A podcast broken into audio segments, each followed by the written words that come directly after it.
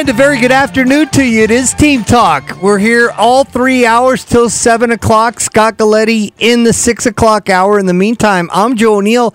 That is Sam Hauser. And Sam, the NFL was addressing a rule, and in most cases, things are getting stricter. But actually, this was announced today that they're going to lighten up a little bit, right? Especially when it comes to the roughing the passer, the contact to the helmet, the whole 9 yards. Talk to me. Yeah, it's about time they get ahead of one of these rather than all of us yelling the same things or having these discussions after playoff games. You know, only the most important games of the season when we realize, oh, you know, maybe that's a silly thing that shouldn't necessarily be that way.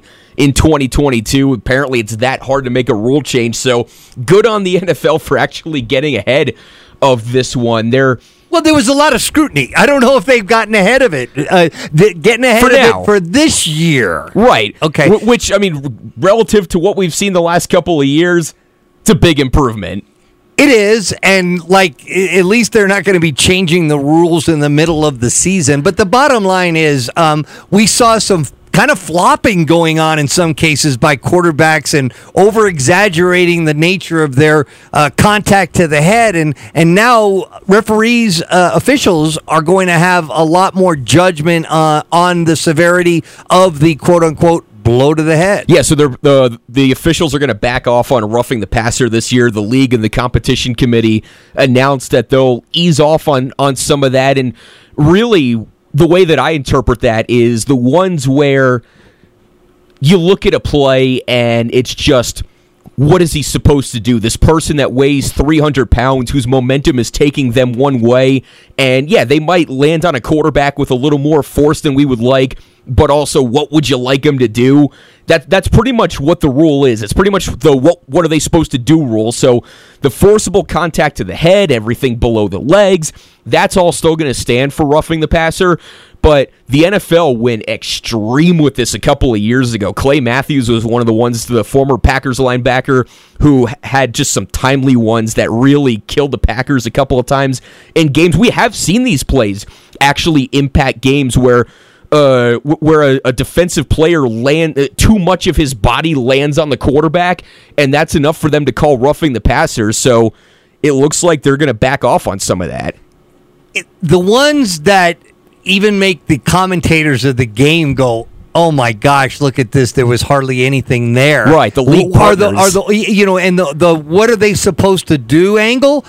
Absolutely. As a defensive lineman or whatever, a defender, you know, you're rushing the quarterback. If you don't think at the last moment you're going to get there, you're taught, you know, instinctively to put your hands up, like to try to affect the pass. And like if your follow through up until this point grazes the face mask with a fingernail or something, you know, they throw the flag and they said, hey, by the letter of the law, it's supposed to be a penalty or whatever. So it's you know, like these officials are asked a lot to make judgment calls. I guess people say that there could be holding on every single play. Let's talk about that. You know, the offensive pass interference where guys are actually kind of manipulating it a little bit on their routes. Those are situations where officials are being called to make judgment calls. Right. So why shouldn't they be allowed to make a judgment call? I was like being facetious, but how many times did you see quarterbacks that saw opportunities to lash their head back, you know, like they had gotten pounded in the head, you know, to try to draw those penalties? Because there's not a more, you know, other than a long pass interference call. I mean, a personal foul, blow to the head, 15 yards, automatic first down, let's go. I'd be flopping too. Right, it's a drive changer, it's a game changer, and when the quarterback is about half the size of the person who's wrapping their arms around him, because that's the part that we would always just get so infuriated about. Like, if you're trying to sack the quarterback, you have to get your arms around them. These quarterbacks, even some of the older ones, yo, even the Aaron Rodgers and Russell Wilsons of the world, they're so athletic, they're so accurate, they can still get the ball off if you don't fully wrap them up and try to take them to the ground. But every time that happened, I would have it in my head, you know, you're going full speed. You're not thinking. You're not reacting. You're just going out there, and it's, okay, I have to make sure that I do this in a way that would, you know, that a scientist would approve of to hit the quarterback. The thing that I'm curious about as far as how this gets implemented, and maybe we'll find out tonight because there's two preseason games tonight. Technically week one of the preseason starts tonight, goes through the weekend. The one thing I'm curious about is as far as how this gets started, because in the preseason, that's when everything gets called. That's when you see, you know, every other play, there's a flag on it because they want to get everybody kind of in the feel of what's going to be a penalty and what's not. They overcall everything. Not to mention there's so many illegal procedure calls. Oh, too. Yeah, false starts. Thank you. False starts. And so we're talking about, you know, backing off on these rules. Delay a game. Yeah, while also knowing that every little thing gets called in the preseason. So, you know, for the regular season, I think we can maybe breathe a little bit of sigh of relief, but just how this is going to look over the next couple of weeks, I'm curious about. And I actually think they're going to be less strict on, you know, the stuff up high, and actually, to me, they're going to continue to really be very strict on the lower stuff. I mean, you know, they like guys come in low, and like they're going below. Those are, like, in my opinion, the ones that tend to lead to injuries more than the ones up top. So I still think... Right. Like with the Lamar Jacksons, the Kyler Murrays, they're trying to turn a corner and you don't really know which angle to take. Yeah, and you know, that, like, that part of your body, you know, down by your ankles and your feet, I mean, that it doesn't take much. A guy lands on that part of your body, you're toast. Right. So I think they're going to do that. But you talked about, you know, defensive linemen, you know, wrapping up, right? I mean, I think, actually, the first thing... obviously is trying to tackle the quarterback, but literally right behind that, and I'm telling you, they're working on it in every single NFL and college and high school, you know, football right now is like trying to strip the football. I mean, it goes from a really good play to like a game changer. Oh, yeah. You can somehow get the ball out there, but when you're talking about like the wrapping up, years ago, until all this stuff happened, you literally could take them and then like spin and body slam a guy, and it was like totally within the rules. I mean, you know, like sometimes you'd see a unnecessary roughness giving them the business, if people know what I'm talking about with that. But yeah, it's now, you know, either you're gonna get to the quarterback, you're gonna get the strip or not, and they're either going to blow it dead or you got to let them down gently or whatever. But it's good to hear that those little ticky-tack things are not going to be called as often. Yeah, you gotta pick them up, and like everybody has to understand that the play is stopped. And now I'm going to. It's like when you were a kid and you had to take home the egg as a project and try to keep it alive for a week. It's how you have to set these guys down.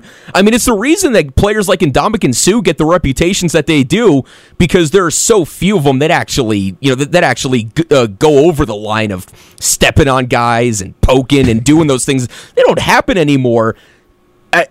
It always felt like overcorrecting these rules, especially the roughing the passer ones. It felt like overcorrecting because there was so much scrutiny and so much of a spotlight that the NFL's been under for trying to keep the head injuries down and trying to keep guys healthy, and that's where some of this stuff comes from. But and so I mean, whatever led to this decision, it's not really even that important. I'm just glad to see it. You know, the thing again is, it is so nasty out there for each of these snaps. I mean, there's not that many snaps. People would be surprised at actually how little plays there are in an NFL game. I think it's like amounts to 15 minutes or 17 minutes of actual action, right, you know, over the course of the 3 hours. And every square foot of the football field, you know, for the most part is like the nastiest, ugliest, you know, and especially that line of scrimmage. So you have, you know, players that are like going 110%, but at the same time, when they get the ultimate gift of getting to the quarterback, they've got to be reacting and realize that these are in place. And as you mentioned, you know, the teams are getting buttoned up in this in practice, and the preseason games will be another example of that. Did you ever have to do one of those projects in school with the egg or the sack of flour? You know, there was one, I think, that was like you had to have some sort of a compartment that you could put the egg in and drop it off something that was 20 feet high, and you make whatever you do your container such that it didn't break. There you go. Well, I'm still trying to figure that one out because we had a lot of scrambled eggs in my classroom when it came to me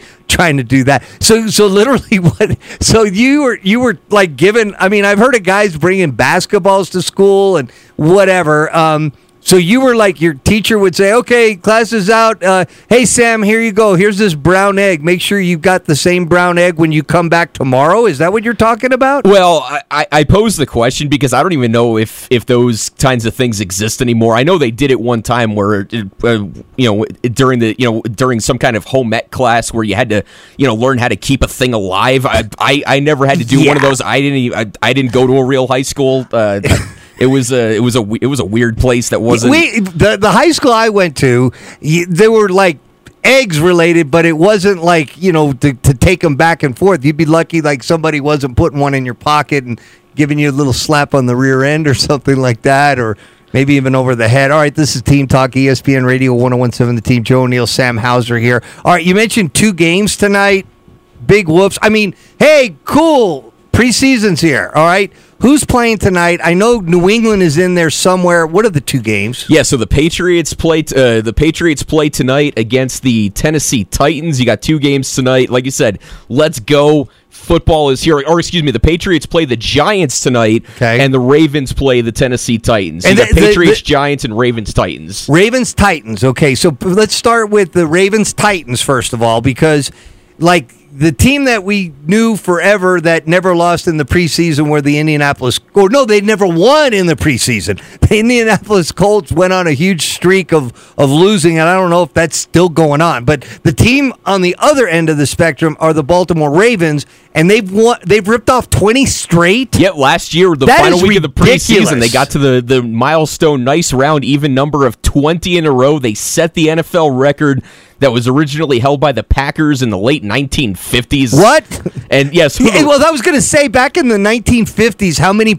it must have taken like, how many they played 6 preseason games? Or no, I think they probably played like 2. It just took them like 5 years to, or how many did they lose? It's 20 in a row. Okay. So if you had 4, that would be 5. Yeah, it'd be 5 years. So yeah, but Lamar Jackson's never lost. I guarantee in the 50s, the season themselves were like 10 games or 8 games. So they probably like played 1 or 2 preseason games, and they won them between 1951 and 1958 or some nonsense.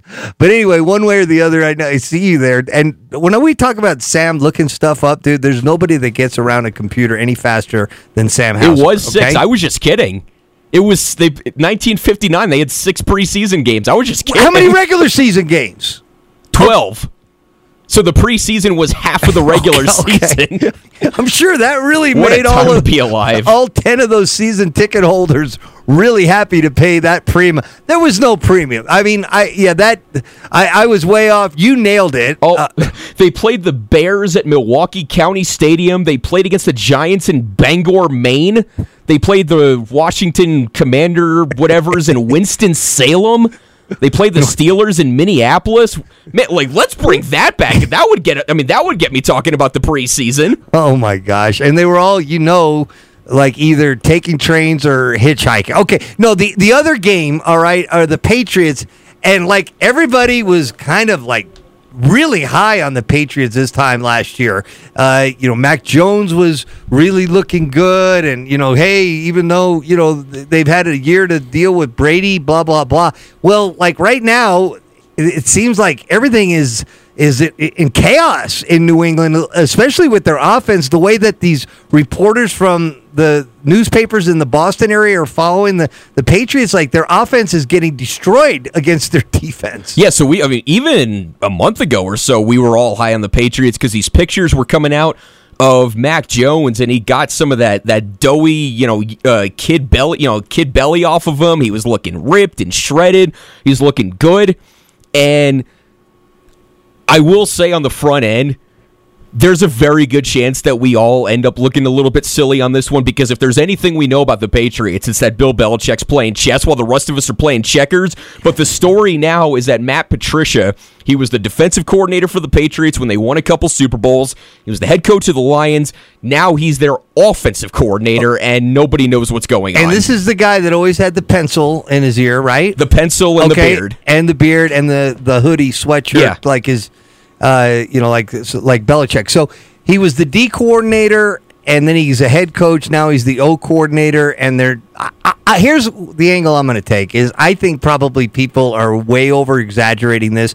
I think actually being a defensive coordinator, we talk to Coach Danny Gonzalez all the time. I mean, he's been a defensive guy, now a head coach, and there's advantages to some degree in having that experience as a defensive coordinator, because kind of what works against each individual defense, so you'd think that was the case, but they're really, really hyping it that like all is like out of control up in New England. I'm going to take the side so that I'm not fooled at the end of this. I'm going to say when it's all said and done, Matt Patricia, now I don't think he might go out and get a head coaching job next year, but I think he'll actually hold his own. And if he wasn't going to do that, the Patriots wouldn't have brought him back. I mean, I think Belichick must think a lot of him. And, I mean, the Lions have made a lot of bad choices with head coaches, but, when they hired Patricia, it was like pretty logical. So,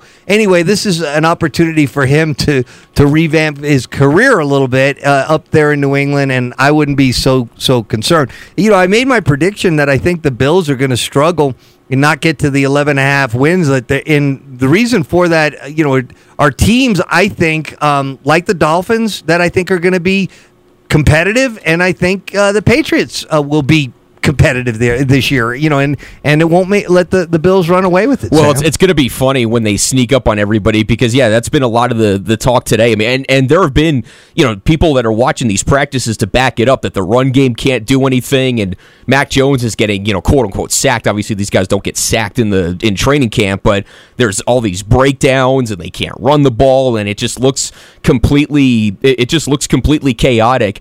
And I have this vision of like the way that you and I have been having the conversations back and forth about Tom Brady of we all know that Brady's eventually it's going to come, but you've been reminding us that there's nothing that showed us that Tom Brady's slowing down anytime soon. He has basically a career year last year. We're all, we kind of got it in our heads today that all of a sudden the Patriots, like I heard it a couple times today on these shows on ESPN radio that, all of a sudden now the Patriots could finish in last in the AFC East. Now what's going to happen is they're going to surprise us, and all of this is going to go in a direction that none of us would expect because it's the Patriots. Okay, well, sticking with football, all right? There is a term synonymous with, I think, utilizing the best of Tony Pollard. I'm not going to say the greatness yet, but let's keep an eye on him. And that is the word slot, okay? Because he is being used a ton in the slot, all right? So people have been wanting him to get worked into the passing game, and, at Memphis, he was like this all-everything punt returner, kick returner, but he wasn't like a blue-collar running back there. He did like a bunch of different things. And the Cowboys, and Jerry Jones has been the one saying this, we got to figure out a way to get the guy on the field. I think he only had a couple of touches in their loss to the Arizona Cardinals, and people were wondering about that. Well, the way you get rid of that kind of concern is you basically design an offense that utilizes, instead of 3 wide receivers, 2 wide receivers and a slot man, and that's where they've been working out Pollard, and they're trying to keep it on the down low. And I hope so, because we've all been clamoring for 2-3 years now of just give Tony Pollard the ball more.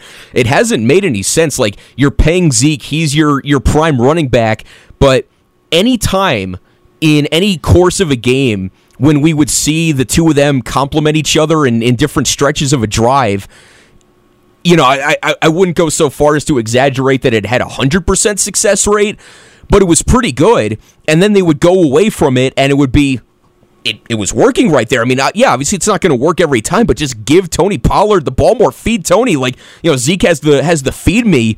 Got to do that with Tony Pollard more. We'll see how it works now that he has to actually go up against prime NFL defensive backs. We'll see what kind of adjustment there is there. But we know what he can do when he's got the ball in open space. He's gotten so much stronger from his rookie season that I think he's going to be able to handle it. He's got this perfect combination of size and speed. It's just a matter of getting him comfortable. You know, looking over with everything that goes with wide receiver, you're looking over your shoulder for the ball, knowing that there's somebody there ready to hit you rather than staring him in the face as a running back. There will be those adjustments, but I think he's got it in him. The key to what you said is his ability in open spaces. So and good. This kind of stuff is going to allow him to drift off into the flat and be an easy target and then be told, hey, you're going to have to beat this one guy and you're going to get 8 or 10 yards. I mean, he averaged almost 6 yards a carry as a running back, and a lot of that was like capitalizing on not very much space to continue to move the ball forward. He averaged about 9 yards per catch, but those catches were not in the kind of space that I think we're going to see out of him this year. Right. You know, he's going to be in all different kind of spots on the field because he's got that field vision. I mean, even as a running back last year, there were times when he would find those holes better than when he would find holes better than Zeke. Like, he's got all the tools. It's not like, you know, I don't want to oversimplify it and make it seem like it's going to be an easy transition, but if anybody can do it, it's going to be him, and he's got some pretty good help along the way as well.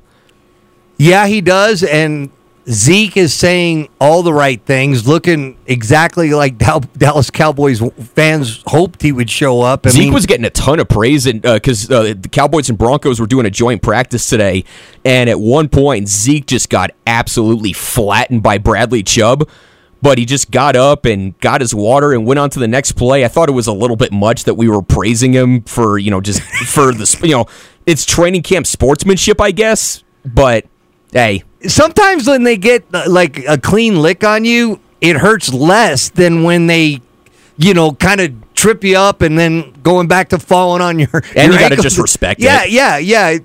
Yeah, exactly. You know, you take it and get up and dust yourself off and get back out there. And if it hurts, rub some dirt on it, Sam. You've never heard that before. Okay, we're going to take a break. When we come back, real interesting thing happened today in the FedEx golf tournament involving, of all people, Scotty Scheffler. Okay, when we come back, we're going to talk about that and whether it was correct golf etiquette or not. And when we come back, we will talk about that as well.